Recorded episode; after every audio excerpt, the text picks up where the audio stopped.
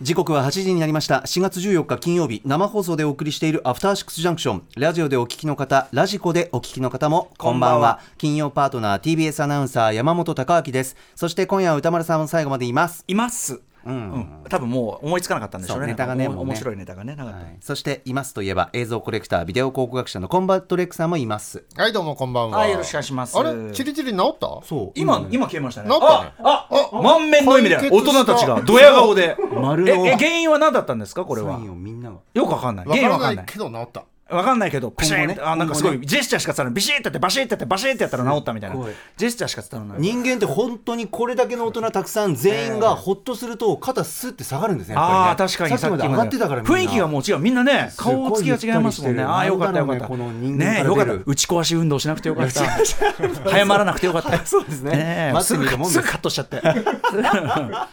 だって、宅の交換とか行ったら大事でしょ。本当です猿だのって機材のね本当ですよ。うん確かにね。まあまあ、よかったよかった。よかった何でよすりねでございます。あうーんうんさあそんなレックさんなんですけど、はいちょっとねこんなメールまずいいですかはいえーラジオネームボートミンさんレックさんがセレクターを担当されたあの番組「シティチルクラブ」めちゃくちゃ良かったですありがとうございますえっと選曲テーマについて毎週どれも最高でしたが特に1週目と2週目の CM ソング「夢と希望の記憶」が素晴らしく芳醇なサウンドから時の流れにゆっくり思いを馳せるラジオならではの贅沢な時間でした100曲超えの選曲リストもまるで資料のようで圧巻ですセレクターまたやってほしいですあありがとうございます。あーお疲れ様でしたあ放送でね、伊賀さんに褒めていただいて、本当ですありがとうございます。もう。ねえ、うまく喋れなかったとか言ってるけど、そういう問題じゃなかったですいや、ね。全然うまく喋れてないいやいやでえあれでですか僕も聞きましたよボサノバす。いのやいや回とかさっきスタッフの皆さんにお会いしたんですよ、ええばったり、うんうんで「いやご迷惑おかけしました」っつって「いやいや評判良かったですよ」とか言われたんですけど「えええいやでも編集大変だったでしょ」って聞いたら「いえまあそれは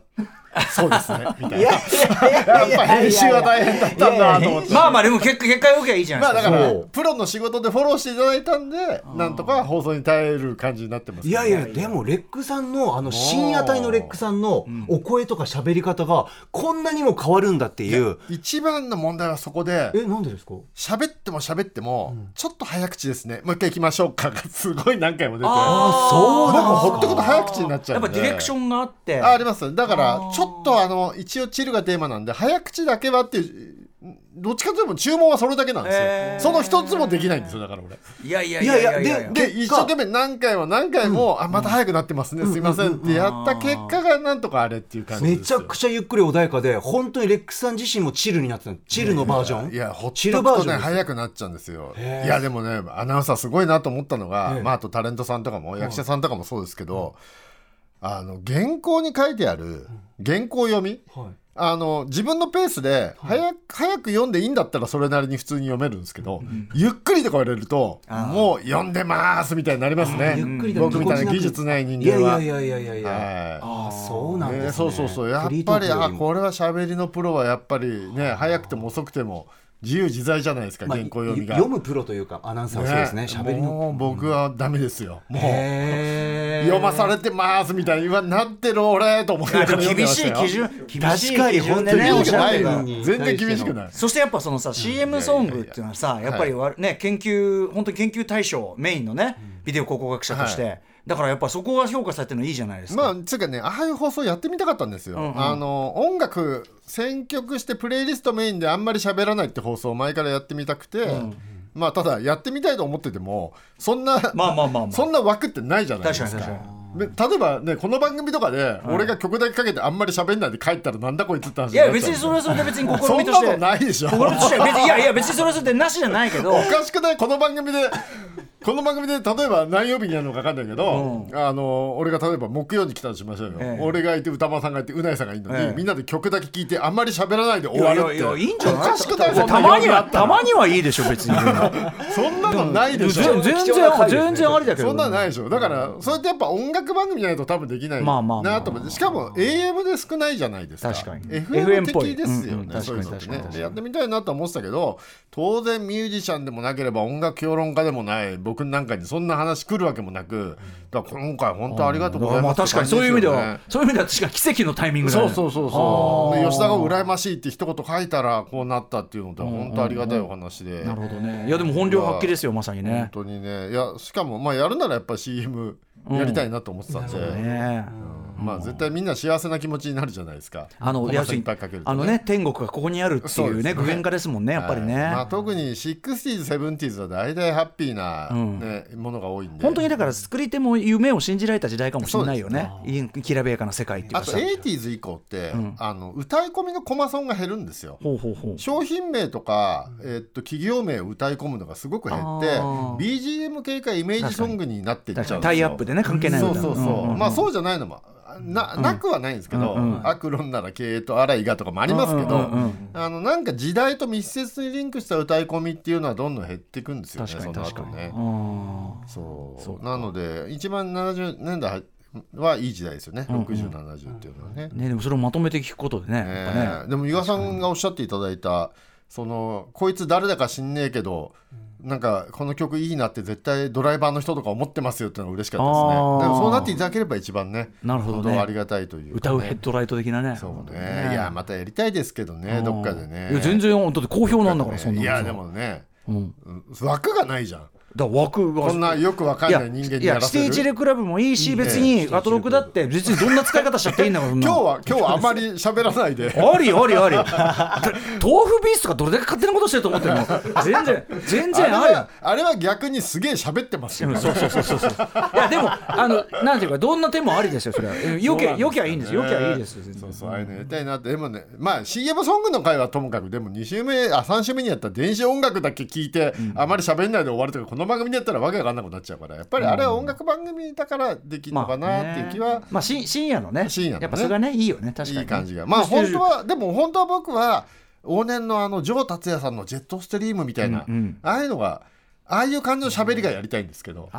作家が書いたしっかりした台本があって、落ち着いたナレーションみたいな、まあまあまあまあでもそんなスキルはゼロなんで。まあそれだからそれ用にやっぱ番組のフォーマット作るしかないですよまあ、っねていうかもうその場合は俺は曲だけプレイリストだけ作って読む人は別の人がいいんでしょうねきっとね。いやーでもレックの喋りが評判いいんだからいやいやよくない喋りは一切評判い良やくない違うんだよそのね結局普段こうやってガチャガチャ話してる人が、ねだからその猫を拾ってたみたいなことだよ、その普段ガチャガチャ話してる人 がちょっと落ち着いて話したらあれ素敵ってことになるそうこのギャップいやまいやさがにいやいそやいやうこんなに深夜に溶け込める人なんだっていう一人ちゃんとした人なんだそうこんな TPO そう TPO できるんだレックさんじゃない人みたいなみたいな感じもうどんだけ非常識な人間だと思われてるんだっいてやでもねあのーダイエット始めたじゃないですか知らないあの結婚式にあしそうすレックさんぐダイエットそいあのハイテクズボンのためにねダイエットああ始言めっててたねらしいですでまあズボンを履けたんですけど、はいおめでとうございますその結婚式でもさご祝儀をさ、あの袋に入れるじゃないいつも俺ロビーとかで入れてたんだけどさ、あの今回そのロビーがなかったのよ披露宴会場に、ロビーがないいきなり着いたら案内されちゃって、えーしかも俺挨拶するから一番前の席でそこでお金を入れるっていう最悪の事態に なり恥ずかしい TPO をわきまえてないって俺いはうダメですね後輩とかにめちゃめちゃ言わ れて何歳なんですかとか想像つくかもレックさんが後輩何歳なんですか言われちゃっいたやーもうねあー本当に一番目立つ席で後輩たちにブロックしろとかって見えないように壁作らせてお金を入れてたけどなかなか入んないんだよねあの袋きついんだよ。慎重にいかないといやーそれでそこで書いてんだ筆ペンで金額書いてダメあーまあ想像はつくけど恥ずかしい、まあなあんまり良くないな恥ずかしいまあしかも入れてるお金もピン札じゃないみたいなあーちゃんとやっぱうちで事前に用意しとかないといけませんよピンこ札ってあの渋谷のね、あのみずほ銀行だっけあそこのスクランブルのとこの、あそこピン札だけが出るれはあそうなんだ ATM があるんですよピン札だけが出る ATM ってのがあるのかもしくはピン札に変えてくれるかみたいなのがあっあてーだから結婚式の前ってまずあそこに行けば間違いないんいやですけそうどなん知らなかったそうただ当日あの子供の運動会があったんですよ、ええなので、あのー披露宴は1時からだったんですけど、午前中は子供の運動会の応援しなきゃいけなくて、その渋谷に寄らなかったのもあって、まあねしわしわのお札を最前列で入れるっていう集大ですよも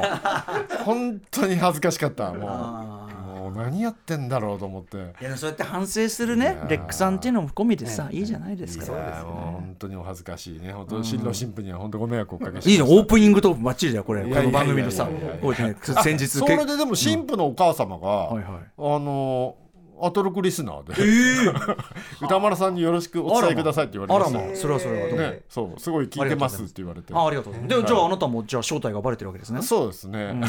聞いてますみたいな。うん、じゃあもう取り繕っても無駄だこれだからあの、あの挨拶もグダグダだったしそのお金を入れてるっていう手たらくでしたけどお母さんには喜んでいただきましたねあのレックらしいっていうのなんねかやらかしてんなこいつと思って多分楽しんでいただけたんじゃないかな死んでたら喜ぶと思うんです ねなるほどラジオファンには受ける、えーあそんでねダイエットを始めて、そうええダイエットえー、と先月出た時はちょうど3週間目だったんですよ、ええで放送終わった後に今ダイエットしてて、はい来月楽しみにしててなんて言って帰ったんですけど、うん3週間で4キロ減ってたんですけど、あれから1か月経って1キロしか減ってないんですよあ停滞期だあ早速やっぱこういうもの減りづらいそう最さ初のねやっぱ体のことよく知ってるからね山本さんねそうですね6週間で5キロ減ったんですよ、はいはい、はい、最初、ええええで、7週目1キロも減らなくて、ええ8週目増えてきたんですけどああうわこれなんでレックさんってていう食べ物でしてますよね確かねいや食べ物は食ねべ調整あれもう運動ちょっとなんかあれ食べ物はやめて、えええっやめてと、食べ物は夜だけ炭水化物を控えるにして、朝昼は自由、はいまあ、朝はベースブレッド食って、昼は好きなもん食って、えで夜だけ炭水化物抜き、はいはいだからそんなに極端な食事制限は今してなくてあでリングフィットアドベンチャーを再開しそうそうそうやってるあとフィットボクシング北斗の拳、はいはいでふた二つスイッチだよね そうで2つ合わせて1日250キロカロリーは最低使おう、あーまあ、8000歩歩いたぐらいのんうんうん運動は必ずしようってやって、それはほぼほぼ毎日やってるんですけど、え増えてきたんですえよメニュー変えてないんですか何も最初から変えてない変化はなし食事も食事も食事も基本はあんま変えてない変えへでこれは何前向きに捉えると筋肉ついてきたあ2か月ぐらいから筋肉つき出すじゃないですかそれは多分なんかあのちゃんとしたのを買って体重計みたいなの体あ脂あ肪体率体組成系乗ってますあ蘇生系蘇生系でわかりませんなんか数字ででもあれ筋肉筋肉の数字結構いい加減じゃないですか、まあお腹いっぱいのそれを言い出したらそれをお言い出したらちょ腹っいとっねぱいだとなんか筋肉増えてたりみたいななんか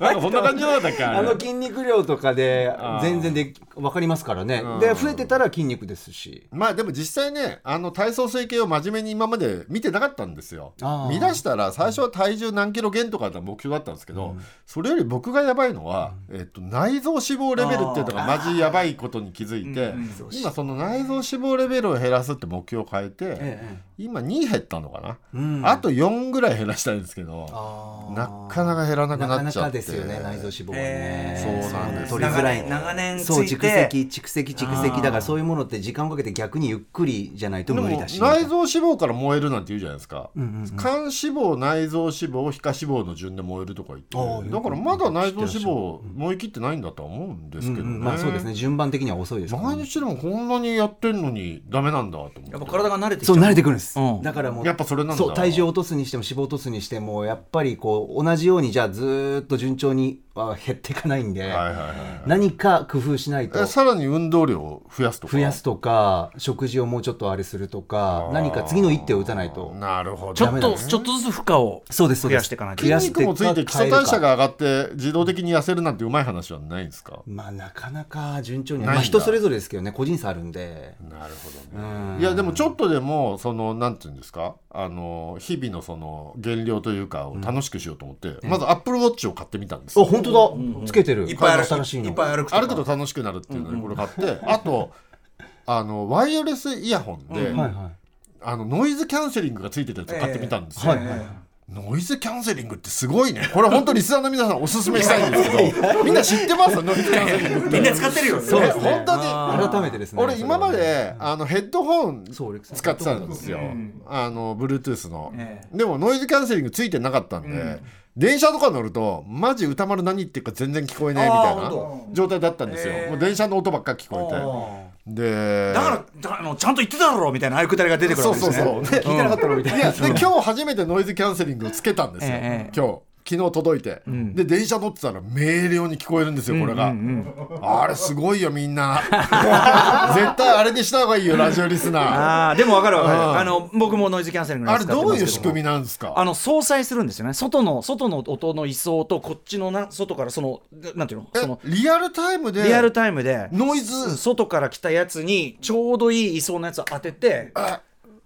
そんなこと可能なそのうそうそうそうそうそうあんなちっちゃいそうですそうですイヤホンでそうですそうですそうですすごいよねそういう時代なんですしかもさ昔さウォークマンとかのさあのワイヤー付きのうんイヤホンってさすぐ動くと落ちたじゃん、うんうんうんだからあれ嫌だなと思ってたんですえよえワイヤレスイヤホンええのあの、ポッズっていうんですか、突っ込ああむいうややつつ、ねうん今もうね研究されてるから全然落ちない、びっくりしちゃった俺僕坊主のやつ使ってますけどまず落ちませんよとねえあれ、なんであんな耳にぴったりはまるの形だけ見ると大して変わってないじゃん棒が長くなったぐらいであーでもやっぱりそのちょっとした耳の引っ掛けがやっぱこうかなみたいなそういうところで違うんじゃないですすかねごいよね、みっちりくっつくよねあとゴムとかかもついてますね今のイヤホンによってはねラバーみたいなね昔変な綿みたいなやつだったもんねあー確かにあーはいはなんつういのカバーみたいなカバーすぐ取れるやつはいはいはいはいだったね昔ね確かに確かにバイクのね表面の素材みたいすぐ黒ずんでくるやつねな確かに確かあにとまあ黒いやつだと耳かすついちゃってねそうそうそう恥ずかしいんだよねあれ人に貸す時とかにねあったあったありましたあそりまうそうしそたうあのねあの友達とかに聞くとか言って渡すと耳垢だらけで恥ずかしかったですねレレックさんあの後ろのテーマ曲もう尺終わっちゃった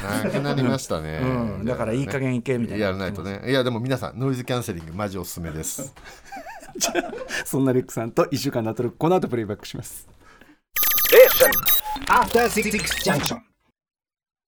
1週間でお送りしてきた情報や聞きどころをまとめて紹介するアトロックフューチャーパスト本日のお相手改めて映像コレクタービデオ考古学者コンバットレックスさんですお願いしますはいよろしくお願いします歌丸さんも最後までいらっしゃいますいいいますあれえっとはいはいだって何も書いてないはいはい普通に「はい」って書いてあはるでは早速今週の「アフターシックスジャンクション」を振り返ります各パートナーが選んだ曲を BGM に振り返ってますまずは7月10日月曜日月曜パートナーの熊崎和太です育休を取得しておりました3週間ぶりのアトロク復帰7月10日月曜日振り返っていきましょう6時半からのカルチャートークではアジア映画に詳しい映画評論家のクレイ響さんに2023年上半期ベストアジア映画5作品紹介していただきました7時からのミュージックゾーンライブダイレクトは仙台三越90周年記念オフィシャルソング仙台をリリースしましたヒップホップユニットガグル登場この番組のためだけに収録してくださいましたスペシャルライブ音源を披露してくださいましたそして8時台の特集コーナー「ビヨンドザカルチャーは人気商品のパッケージデザインの秘密に迫った一冊その名も「パッケージデザインの秘密」に携わったお二人パッケージデザイン協会の理事山崎茂さんと三原美奈子さんに普段使っているあの商品のパッケージに込められた秘密仕掛けを解説していただきましたパッケージそこまで正直注目して見ていませんでしたただ創意工夫の数々特に私 SB 食品の本わさびこのチューブ型の本わさびの撫で型デザインこれ感動しましたあのスーパーとかコンビニとかの滞在時間確実に長くなりそうですしそれぞれの商品どんな工夫がパッケージの中であるのかというのがどんどん気になってきましたこの後第2回3回も聞きたいなと思わせていただくそういう特集になっていましたそして今週のおすすめグラビアは田中圭さんです放送日7月10日月曜日に39歳の誕生日を迎えました休日という写真集がその日に発売されたんですがもし田中圭と北海道旅行に行ったらがコンセプト様々なカットありますよ美味しいご飯おしゃれスポットホテルに泊まるそして寝起きの顔それからシャツを着たままシャワーを浴びるカットいろんなカットあります田中圭さん今年も注目ですはいレックさんいかがでしたかはい、えー、20時代ですねパッケージデザインの秘密っていうの、これ面白かったですね。ねあの熊さんも言ってたけど普段そんなにやっぱりね、僕もパッケージデザインっていうとやっぱりなんていうんですかグラフィック的な見方しちゃってるっていうか、どんな書体で、はいどんな色でみたいな見ちゃうじゃないですか、あのすごいプロダクト寄りの話でしたね。そうでしたねそうでしたね確かにそれがあ面白かっただからもっとグラフィックの話なのかなと思ってたんですよね。放送にねちょっとの載せきれなかったところで言うと、あのヨーグルトの蓋のあれを、ハスの葉を参考にしたっておっしゃってたじゃない、あれこうやってもう開発が要するにその、えっと、ひヨーグルトはつかないけど、えっと、その容器にはつきやすいっていう矛盾するあれをどうしてもクリアできなくて、開発者の人が、もうダメだと思って諦めかけた時にじんなんかお参りにねなんかあのお寺にお参りに行ってなんかジーンつって、拝んだら横見たらハスの葉があってあっていうそういう神がかり的な、 あれをしたらしいですよ思いつき方を。なんかでもオカルト的な話なんでオカルトいいことがあるみたいなだからあわかんない各社の気持ちでねそうそうそうそういるとあーすごいいやでもヨーグルトの蓋の裏言われてヨーグルト買ってみて、めくったらあザラザラしてると思ってでうちでわさびのチューブも見てみたんですよ、うんうんうんあ見ました確かに確か に僕も確認した昔こんな撫で方じゃなかったかもと思あっそうでしてたっけ言われてみればあれ歯磨き粉とかも全部そうなんですかねチューブものってねいや物によって違うと思いますあ物によって違うんだやぱしんだからやっぱあれは SB かなの、ねね、わさびがわさびしてのんですチよーねムね歌丸さんの体に似てますみたそいうなんですよあれ自分で当てといてなんなんだそれこの野郎もっうてもうやっぱりさ、チューブだからさ、もう最初に思うのあ肛門だと思 って、ね、肛門肛門だ肛門俺ださそれをさ言わないようにしてたわけあしてたそん絶対みんな思ってたはずだそんなわけないじゃん食食品の話食品の話してんのよそんなわけねえから言わなかったのよあそれはそうだっけええいや俺はでも歌丸の肛門はみんなと肛門と何が違うんだっけってずっと考 えてて大腸系出炎が何かデザインにみたいな。ああ確かにちょっとなんか間がボコッとなそっうてるそうとなんかかかなーとかちょっと思ってでも友人逆にならではな逆に使い切れなくねみたいなたまんねえとかいろいろ考えた ら全然ほらほらそわざわざこれをね俺があえて言語化しなかったものをねこれこれ TPO TPO だ これぞレクさん失礼いたしましたね撫で方でしたねこれねこれでも元の本もすっごく面白いんでそのパッケージデザインの秘密ってね本ペッぜトひボトルギザギザはまだちょっとね確認してないんですけどいやこれでも本当に面白かっあたれもねななんかね分かるとおおって感じありそまんすよなに違うの見てわかるあかのらね、パッと見は分かんないのでもよく言われてみると上から見るとあ確かにフィンガーちゃんだえでも全てのペットボトあル全てじゃない全てでしじゃないだからその工ょ夫がされ今て飲んでるやつとか違うんかなそうこれそうものでもよく見るとそういうのもあるかもしれないあのあれは要するにそのえっとなんていうの縦のあれが幅が狭い、あのキャップなんで開けづらいからそれをやってるっていう R1 ですよねなるほどねそうなんですよ、ぜひぜひはいということで非あ常りがとうにございま面した白かったですあとクマスがスレッズ始めたってオープニングで言ってましたねあそうね俺も始めたけどスレッズどう使っていいか全然分かんなくて時系列順に出ないしへー自分がフォローしてない人のばっかり出てきて何なんだこれみたいあそうななんだだからインスタ普段からやってる人は違和感ないのかもしれないけど僕インスタあんまり見てなかったかメらメタの仕様なんだなるほどねなそうやっぱ地震が来た時全員が揺れた揺れた揺れたって出てくるのがツイッターじゃないですかあれ出ないってことだよねスレッズってね何なんだろうこれどう使えばいいのかなって感じだななんかあれなよくわかんないなって感じはいまあそんな感じでございますありがとうございますさあ続きましては7月11日火曜日です火曜パートナーの宇垣美里です。7月11日火曜日、振り返ります。6時半からのカルチャートークは、文筆家の影原志保さんに5月に発売された初の小説、ニジンスキーは銀鏡で踊らないについてお話を伺いました。お、俺たち、という気持ちで一気に読み切ってしまいました。もうどうにも止まらないこの気持ち、この愚かさ醜さ含めて、まさに人間って感じがする。7時からのミュージックゾーンライブダイレクトは、イルリメ、サラウンドとしても活動する、ジュン・カモダさんによる、ジュン・カモダアトログ DJ ミックスをお届けしました。そして、8時台の特集コーナー、ビヨンド・ザ・カルチャーは、絵が上手くなくたって、絵の仕事ができるんです。海外のアニメ作品や CG 映画に欠かせない、ストーリーボードってどんなお仕事特集。ストーリーアーティストの栗田結衣さんにご解説いただきました。聞けば聞くほどストーリーボード、そしてスクリーニングというシステム、挑戦的なこともどんどん提案できて、作る人たちにとっても作品のクオリティにとってもいいことずくめすぎる。何より栗田さんのあのパッション、最高すぎてもう栗田さんと一緒の職場ってどんだけ働きやすいだろうって感じちゃいました。はいはいかようですはい20時代今宇垣さんもおっしゃってましたけど、栗田優さんストーリーボードとはっていうね、これ面白かったですねあーよかった僕もストーリーボードってね大体どういう仕事かなんとなくは知ってたんですけど、あんまりこんなに詳しくは知らなかったんで、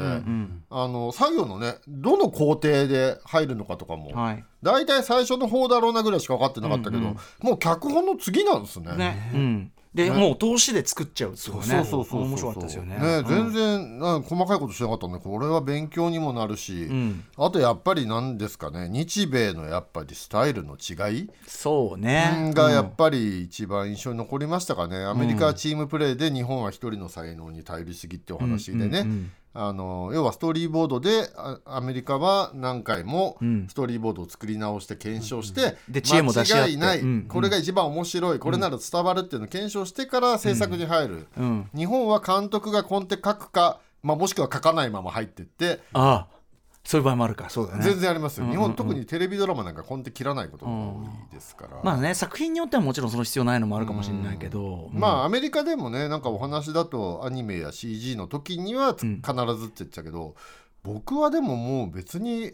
アニメとか CG じゃない時もストーリーボード導入した方がいいんじゃないかいなやっていう、そうね思うような作品たくさんありませんっていう、まあまあそうだねそうだねあの、え特にエンタメ作品、そのなんかその演技のすごいこう機微を捉えるとかそういうんじゃない限りは、ストーリーで引っ張っていくタイプのストあれだったらやっぱり、まあどっちかといえばやっぱちゃんと並べて、ねどう見えるかチェックした方がいいと思いますねそれはね。うんでやっぱりね思ったのがこれ映画だけの話じゃ多分なくて、ん日本で漫画もそうじゃないですか、あでも一人のうんうんアメリカだと分業がしっかりしてるじゃないですか、ええええ例えばもうスタジオがマーベルスタジオの中で誰がどのパートで作る、んなんか日本でやってるのはそれこそ斎藤隆夫プロですよね、うん斎藤隆夫スタイルっていうのがでもそこまで一般化してないじゃないまあですか、今今漫画昔に比べればだいぶ分業も少し分業化してきたね進んでるとは思うけど、うんでもやっぱり日本は相変わらず手塚治虫スタイル要ってすいるうに脚か本脚本監督主演なんとか編集なんとかそうそう全部兼ねるみたいな全部やるっていうそのやっぱ手塚治虫という天才のスタイルですよね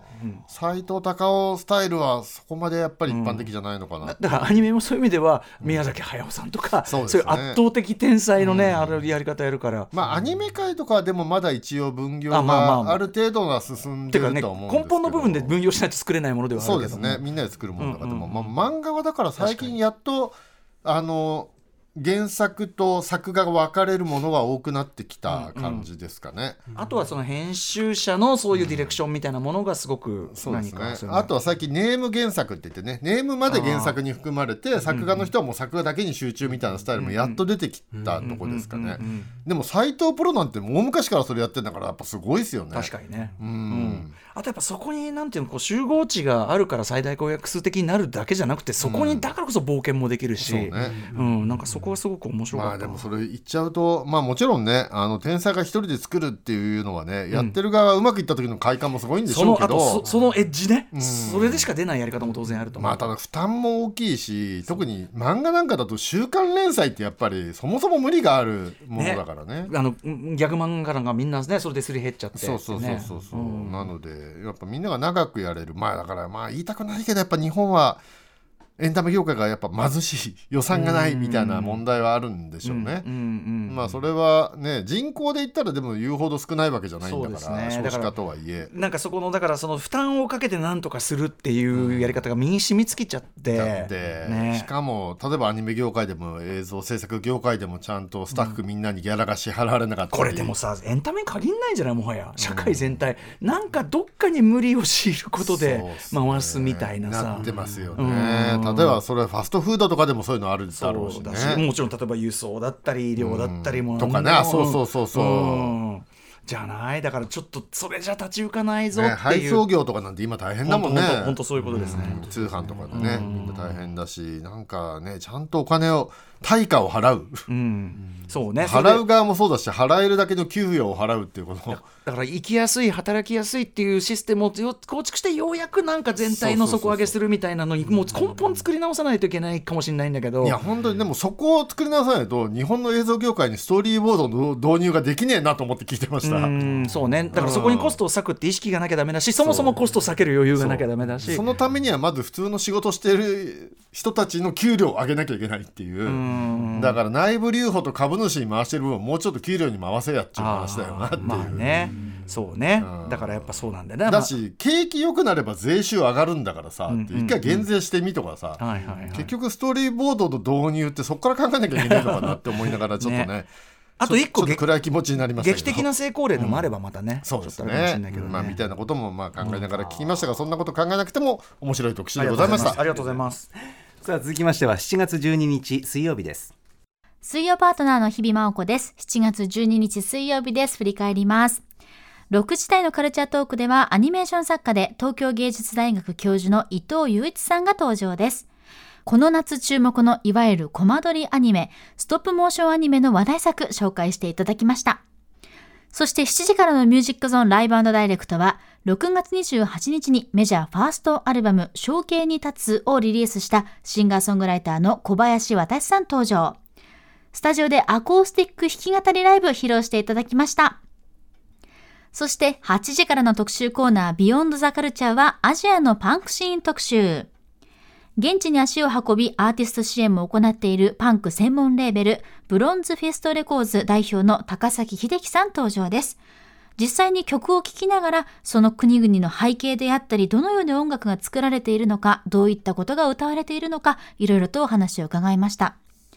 聞いてみますと実際に各国弾圧や制限もあるまさに命がけな環境の中でもそれでもいやだからこそパンクで音楽を作り続けるんだという彼ら彼女らのパワーにグッときました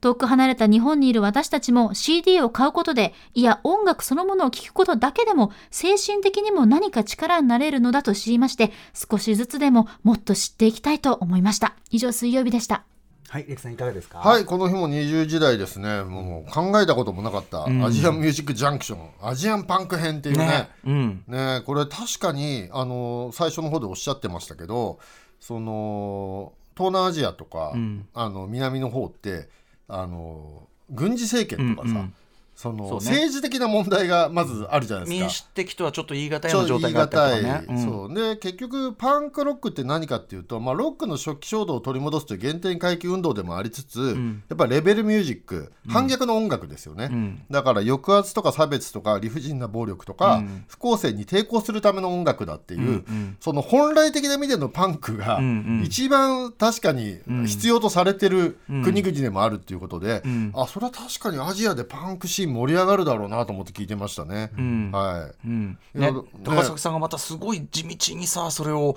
長年こう本当に草の根でうん人と人とのネットワークを作ってやってそのすっごい実直なやっぱお人柄みたいなのも伝わってきたし、うんなんか頭が下がるなっていう感じがね同じ業界にいてもすごいしましただからもうなんていうんですかそのパンクロック歌ってる人たちが明確な問題や明確な敵がいるっていう、うんうんまあ、例えば日本だと80年代とかもあのパンク流行ってたし、僕の方も聞いてましたけど、ん国産のものあの全然音楽的には素晴らしかったと思いますけど、やっぱり敵がぼんやりしてたっていう、うんそのやつらとか、うん やつらってなんだっけみたいな、うんうんうんぼんやりした権力像みたいなものうんがうん敵になったりすることが多かったんだけど、うんまあももしくはあの反戦はやっぱ多かったですけどね、ん冷戦時だったかええら反戦はすごく多かったですけど、うんまあでも今このアジアの国々っていうのは確かにパンクが求められてるだろうなってしいうかもでももう弾圧まさにされながらパンだクからロックを弾圧してるっていうねだから身の危険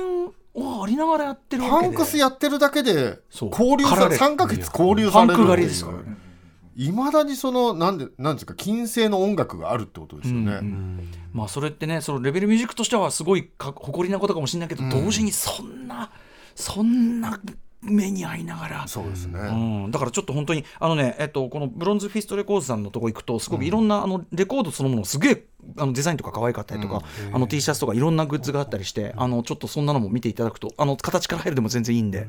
めちゃくちゃいけてる人たちだなと思って僕ねかかった中だとネパールのガールズパンクバンド良かったですね、タンクガールっていうタンクガール良かったねすごい良かったあの、音的にはすごいオリジナルパンクっていうか、うんはい77年ロンドンみたいな音だし、めっちゃすごいすごい良かったですめっちゃローな音ね、ううんんこうんれ最高でしたねか良かっったこよねよかったうんうんちょっとまたね他の曲も聴いてみたいですね、はい、ちょっと引き続き全くその高崎さんに聞く以外にあの勉強のしようもない世界なんでちょっとまたお話を伺おうかなと思っておはりいます。、皆さん音楽流れますねラジコのタイムフリーで楽しんでみてください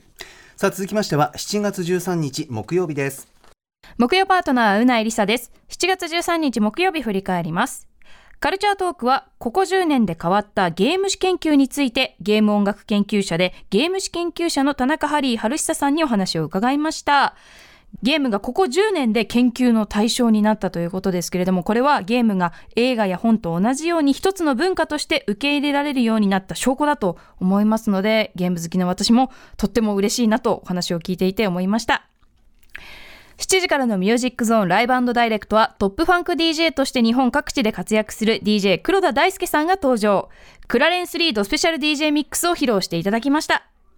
そして8時からの特集コーナービヨンドザカルチャーは投稿企画ザ・ファーストインパクトあの時あの場所で出会えてよかったカルチャーをお送りしました。今では昔からある名作として語られる作品も当時リアルタイムで体験していた方の話を聞くと当時の熱を追体験できるなと感じました特に歌丸さんの「スター・ウォーズ」話はまさにそうで後追いでエピソード1から6まで見た私にとっては感じられないものを歌丸さんは当時体験しているから非常に羨ましいなと思いましただからこそその時ブームになったものっていうのはそのタイミングでしっかり摂取することが心を豊かにするなとも思いましたなるべくリアルタイムで世の中のなんか最新のもの追っていきたいなと思います以上木曜日でしたはい、レクさんいかがでしたか。はい、木曜日はやっぱりね、ファーストインパクト。ね、素晴らしい特集タイございタまイしトたル。がさひどいって言われて「ひどい旬旬旬すごいカルチャー」 その君はそのその点はね企画は良かったんだけどね直企し画もは最高だけどね、と思ったら、いや、もう本当に素晴らしいメールもたくさん来まして、本当にこれあーはよかね、った素晴らしいし、これは数重ねてったら、本当に印刷物とかで残したちょ方っがと。記録それこそ需要誌そとうしなてんですよ。ねそうなんですよ。本当だよねその時代それまでなかったものが出てきた瞬間、人々はどう思ったのかって、やっぱりね残しとかないと確かに後になったら分かんないもんねその時の気持ちって、だからね親とかうちは母親が3年前にねあの亡くなったんですけど、もっと母親映画結構若い頃いっぱい見てたんで。もっと母親が若い頃に見た黄金時代のハリウッドの話聞いとかよかったなと思って50年代とかの話そう今となっちゃもうね確かに分かんないですもんねよく言ってたでも、スパルタカス見た時の衝撃とかちへーゃんともっと聞いとかよかったとス思っパてルタカスなのアイムスパルタカスアイムスパルタカスっつってそうそうそうあとアラビアのロレンスとかよく言ってたわと思ってびっくりしたんだよって話よくしててあの京都だったんで、あの京都ってうちの母親はまあ本当もうネイティブが住むエリア、あの千本今出川のあたりなんですけど、千本通りって最初の映画館ができたエリアなんですよ京都でへーもそう盛んなのねだじゃあから映画館があの当時3つ4つあったんじゃないですかね、母親が若かった頃は、え今1個しか残ってないしもうポルノ映画館になっちゃってますけど、そうだからその映画館めちゃめちゃ見てたみたいで、へまあ私やっぱ京都人って、街中で映画の撮影ばっかりやってるから確かに確かに時代劇映画の街だもんねその辺でそれはそうだ僕もだって子供の頃その母方の実家行くと、その辺でいっつも撮ってましたよ、確かに確かに人だかりできてると何かなと思うと何かの時代劇え撮ーってなてんか日常ですね。なるほどね、確かにそうだからまあそのお母さんもそうだし、まあどの世代もそうなんですだよからこの絶対ね。ある程度何か文化に触れてた人だったら、みんなあるはずだからまあ映画今回は映画とゲーム多かったけど、音楽といろいろあるんですよ、ね、そうなんですよ俺だからエアあのエアガンっていうかトイガン誌、でもできんなとかね、そう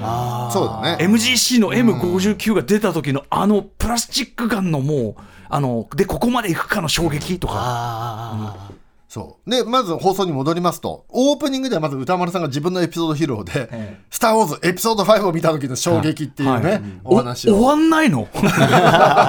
わんないの最高っていうね衝撃はあるんだよな。ちなみに僕は「スター・ウォーズ」はエピソード4も5も劇場で見てないんですよあらまテレビお親が全然映画館連れてってくれないうちで近所の公民館でゴジラ見るぐらいしかないような家庭だったんではいあれですよもうあの映画雑誌でうん情報を得るですかよわいそうだから「スター・ウォーズ」エピソード5は歌丸さんが得た衝撃をコミカライズ版でへえ漫画「版マジか!」みたいな「え続くの?」みたいなでもやっぱやっぱその感じではあったんだそうそうそうそうそうかわいそうでさ初めて初めてスクリーンで見たのが「ジェダイ」の復習でさそうでそうそうそうブでブスか文句言っただけでしょそそうそうそうそうの当時はねそう当時はで、えー、と初めて映像でやっと見られたのが、えー、とレーザーディスク版が出たでしょあレーザーディスクが出てから、もうデパートに行うんうんって、うん電気屋という電気屋を回って、あはい はいなかなかやってるとこないんだけど、うんうんそれこそさっきも言った母方と実家に帰省した時に、京都の駅前のデパートの電気屋で、一日中エンドレスで「スター・ウォでーズ」デモプレイおを流しててお一日いたら何回も見られるよ毎日通ったよそ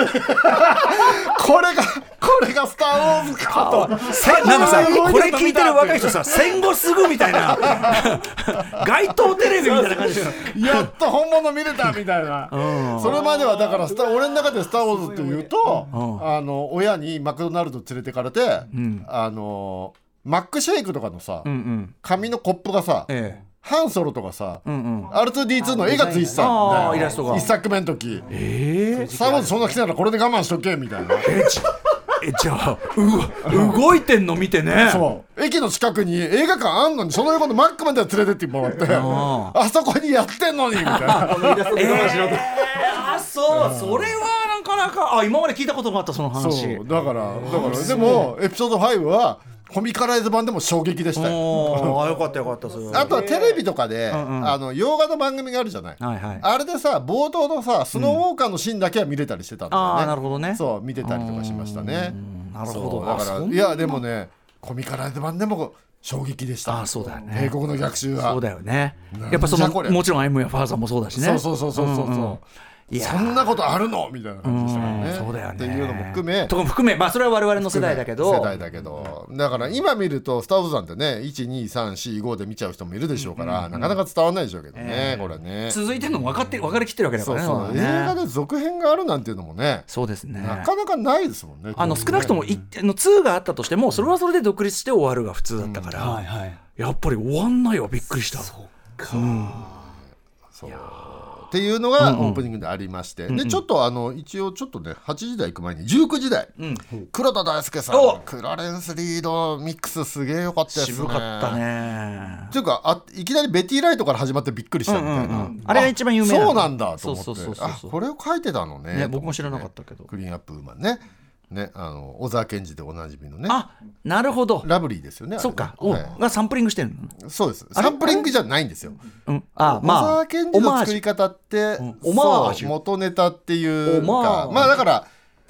当時それこそスチャーの皆さんと仲良かったりしたんうんうんでうんまあそうだシンガーソングライターでありながらヒップホップの方法論みたいなことをはいは多いはい分意識してやられててああそういうことかヒップホップのそのアーティストがこすってる曲を下敷きにして曲を作り、ええそれに、えー自分で歌詩を書いて歌を歌うっていう、ラップじゃなくて歌を歌うっていう手法でやってたっていう、はいはいそれが新しかったっていそううねかそうか当時ね感じですけどねはい、まあその時期ですよね特にあのセカンドアルバムの頃っていうのはね、はい、まあすごいでもよかったですこれはでも本当にレア音源も含いむや本当もううわなんかゴリゴリのレアグループ、ね あんなしかも本当にレア音源も含むからこんなのがまとめてかかるラジオなんかないからねマジでなかなかない、んはいっていう話してるうちにもう時間がだいぶない、そして20時代、えー長くなりましたがファーストインパクト素晴らしかったですもうこれもうやっぱりねあの例えば自分の世代で言うと、例えば僕が漫画で「明日のジョー」読んだとか、デビルマンびっくりした」とかあるけどそれってファーストインパクトじゃないんですよそうだね後追いだ後もん追ねいなんですよ、後追いだと本当にリアルタイムの人が「明日のジョー」読んでびっくりしたりデビルマン読んでびっくりしたのが分かんなくて、そうだね僕にとってだと漫画で言えばマカロニほうれん草とかが多分ファーストインパクそうトなんですよね。もう破壊的なギャグと、なんといっても一番びっくりしたのはそのこ小学生がユースカルチャーの現役に触れるみたいな、まあそうだね全く薄めないそう、しかもユースカルチャー音楽とかユースカルチャーファッションや音楽と特撮とかのオタクネタが同居した上にミリタリーとかもねそれをミックスして破壊的なギャグにしてるってそうだねうんういんう衝撃とかで、そうだねそういうオタク趣味ががっきり入って薄めずに、だから鳥山さんとかもそうだけど、そうですね鳥山明の絵を見た時の衝撃とかさ、やっぱねそうそうとかまあ当時で言うとあと大友克洋とかねもちろんもちろん大友さんですよねとかっていうのもありますけどやっぱでもそれがファーストインパクトであってそうそうそう俺たちがいくらデビルマンすげえ明日のジョーすげえって言っても、うんうんやっぱ後追いですから確かねっにていうことなんですよね確かに確かにだからあのねその本当にあのファーストインパクトをえ受けた世代の話がもっと聞きたいっていうか、いやももっともっとだから定期的にやってもいいかもしれないそういやこれ確3か月に1回ぐらいやって単行本化しましょうよこれうん普通に記録として文化史として残した方がいいと思いかまにす確かに本当にね最近あのほら需要詞も大事だって話をすごくしてるけどそうそうそうまさにそれだもんね、うんそうねレイダースの話も面白かったしね、あとポケモンのねやっぱり最初はは流行ってなかったのが突然全員インストール話、もうあれはもうあれわかる全部の話がビターと僕も一緒でしたね、ポケモン面白そうでも周りに言っても友達とかあんま知らなくて結局弟と赤と、えっと、緑をあそれぞれそれ買ぞっれ買ってたんだ兄弟内だけで最初盛り上がってたんです、そしたら徐々に徐々になんかしないけあーど広がってってね通信しようぜみたいな声が聞こえてきてそれはポケモンの交換でみたいな、もうねもう全くその通りだった全くその通りうんしかも小学生から火ついたもんねちゃんとねそうなんですそうなんです僕は青の時に気づいて、ね、青はもう間に合わなくてリアルタイムコロコロ限定のそうまさに小学生だったの僕はそうなんですよ小学生がリアルタイムでインパクトを受けてるやつを、なんであなたがリアルタイムインパクトを受けてるんいですやだかからちょっと遅れてるよ1あー年一ちょ年っと遅れてる遅れてちょっとむししかも遅れてる、別の色が発売やっぱリアルタイムファーストインパクトじゃないんですよ後追いなんですよファーストはちょ赤っとと緑遅れてるんですそうそうよ今本当に好きだけどねそうだからね、その当時の小学生の衝撃が聞けるっていうのもね、やっぱいいですよね。めちゃくちゃ話せますもんねいやーああいうすのごねいよかったですあのリングのメールとかも俺もう100%パーそう歌丸さん同と意一致してたもんね100%同はい意はい面白かったあれそうだからもう今リング見ても分かんないもんねあれねわかんない当時どれだけそれが革命的だったかっていう話だからさ、本当にねやりましょうやりましょうこれあのレックさんのやつももっと聞きたいしさラモンさんとかね皆さん聞きのな聞いきたでいすしよ話せる話せるいやこえれはそれこそえエヴァとかもね、最初のエヴァのその最初の放送時のあのドライブ感とかさ、まあね俺はでもエヴァもちょい遅なんですよああ僕なんかも後からだ最終回が終わったところで、すげえことが起こったから見ろって友達に言われて、最終回が終わったところで全然ネットとかないから、え何が起きてんのと思ってうん VHS で全話見て、うんうん、これは毎週見てたらすごいことだったんだなっていうのが分かったっていう感じなんで、やっぱちょっと遅いんですそけっかど春日と遅かいっもてねいうかまあね,、うんまあね春日はまあリアルでもりましたけど、まあ、まあ春日は言うほどね、それで言ったら俺にとって一番人生で大きかったのはやっぱり「恋愛レボリューション21」ですけどねああレンレボーうんやっぱりモーニング娘モーニングの中でもあれあれに出会った瞬間あそあそうこかそのこ歌あにそうなかったそんでこからかそうかそこまでは違ったの僕はやっぱりなんていうんですかリアリティショーでいじめられてる子たちって見ててラブマもやっぱり企画ものの子がはっちゃけてると思ってたらレンレボで化けたって感じだったんでうわアストロ超人になったよこの子たちと思って衝撃を受けたなるほどねかっこよくなったっていうのであれはやっぱりとかあとマイク・タイソンを初めて見た時とかねあー古舘一郎の「スポーツ USA」って番組で、まだ十何戦しかしてない時のマイク・タイソンの映像が流れた時の衝撃、平均消化ラウンド1.9ラウンドとかで、全部 KO 勝ちなんですよ1ラウンドで。 やばかったですよ。とかや落ちないですねそうそこれう。ねこれまあ俺やはしっかりねやりましょうね鶴くんやったねね鶴くんよかったこれねはもう何回もやりましょうよこれ。ね素晴らしいです。すごい喜ぶと思います鶴くんえがこの後は来週1週間のアトロクの予定まとめてお知らせしますでは来週1週間のアフターシックスジャンクションの予定一気にお知らせします来週は歌丸さんレゲエクルーマイティクラウンのミュージッククルーズに参加のため1週間アトロクお休みです、毎日番組ゆかりの方が代打パーソナリティ務めてくれますまずは17日月曜日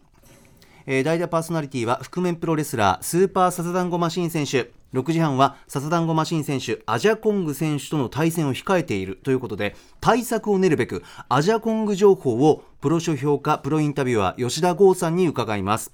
7時はアーティスト音楽プロデューサーでサザダンゴマシン選手の友人ラムライダーさん登場8時はプラモデル業界の頂点を目指すスーパーササダンゴマシン選手のためのミニチュアゲーム特集ライターの多田投資さんとライター翻訳家でゆ翻訳家の洋平ペンギンさんの解説でお送りします7月18日火曜日代打はあー少女漫画研究者の富山由紀子さんです6時半は今年の手塚治虫文化賞で新生賞を受賞した漫画家のガンプさん初登場7時のゲストはバンドフレンズのボーカル岡本恵美さんと DJ のとしき林さんです8時は富山由紀子さん漫画読み芸人の吉川キッチョムさん漫画家の鈴井さんそして宇垣美里部長からなるアトロク漫画部集結上半期のベスト漫画発表します19日水曜日代打はラッパーのクレバさんです6時半は第3水曜日ということで SDGs ジャンクション地球を笑顔にするラジオ7時は月1レギュラー TRF リーダーで盛り上げ番長の d j k o さん登場8時は文具ジャムによる文房具身の上相談祭り文房具にまつわる相談はもちろん文房具に関係ない相談まで文具ジャムの3人がとにかく文房具で回答します文具ジャムに答えてほしい悩みがある方歌丸アットマーク tbs.co.jp までお送りください20日木曜日代打はベースボールベア小出祐介さん6時半はオリジナルビデオホラーシリーズ「本当にあった呪いのビデオ」の最新情事情を小出さんが解説、えー7時は DJ クイザー劇団自由の主催トークビーズさん登場8時は小出さんのリクエストでニューエイジミュージックディスクガイドの著者門脇綱木さんに知られざる名曲珍曲の数々紹介してもらいますえーそして21日金曜日代打は脚本家映画監督スクリプトドクター三宅龍太さんそして6時半の週刊映画辞表「ムービーウォッチメン」は三宅さんと私で映画「バチカンのエクソシスト」について語り合いますえー7時は DJ 照井さん登場8時は1週間の番組を振り返るこの「アトロックフューチャーパスト」です三宅龍太さんに振り返っていただきますということでライムスターのニューアルバム「オープン・ザ・ウィンドウ」から表題曲「オープン・ザ・ウィンドウ」に乗せてそろそろお別れですがレクさんはいまずはね来週歌村さん休みということで毎日ね大体パーソナリティを楽しむ1週間という感じですか毎日お祭りですねね。うんまず月曜が笹団子マシン選手でねで吉田剛ちゃんラムライダーさんっていうねこれ間違いないですね、もうね仲良しが集結ですからね、で火曜日は富山由紀子先生で、えー8時から上半上半期漫画ベスベスト漫画ですからね、もうこれも間違いないという感じで、水曜日はクレバさんですよ水曜クレちゃんだものでクレバさんで文房具っ ていうねこれも間違いない面白そうって間違うねいないこれ間違いない木曜こいちゃんなもの、でねえもうこれ小出さんですから間違いないそしてほんのろの話をする間違い ないで金曜は三宅さん大変そうってい うね振り返りも皆あるかさんら本当にすいませんねあ本当にすいません振り返りまでやるっていう行ってまいりますいってらっしゃい歌丸さんレックさんありがとうございました、はいどうも After Six Junction.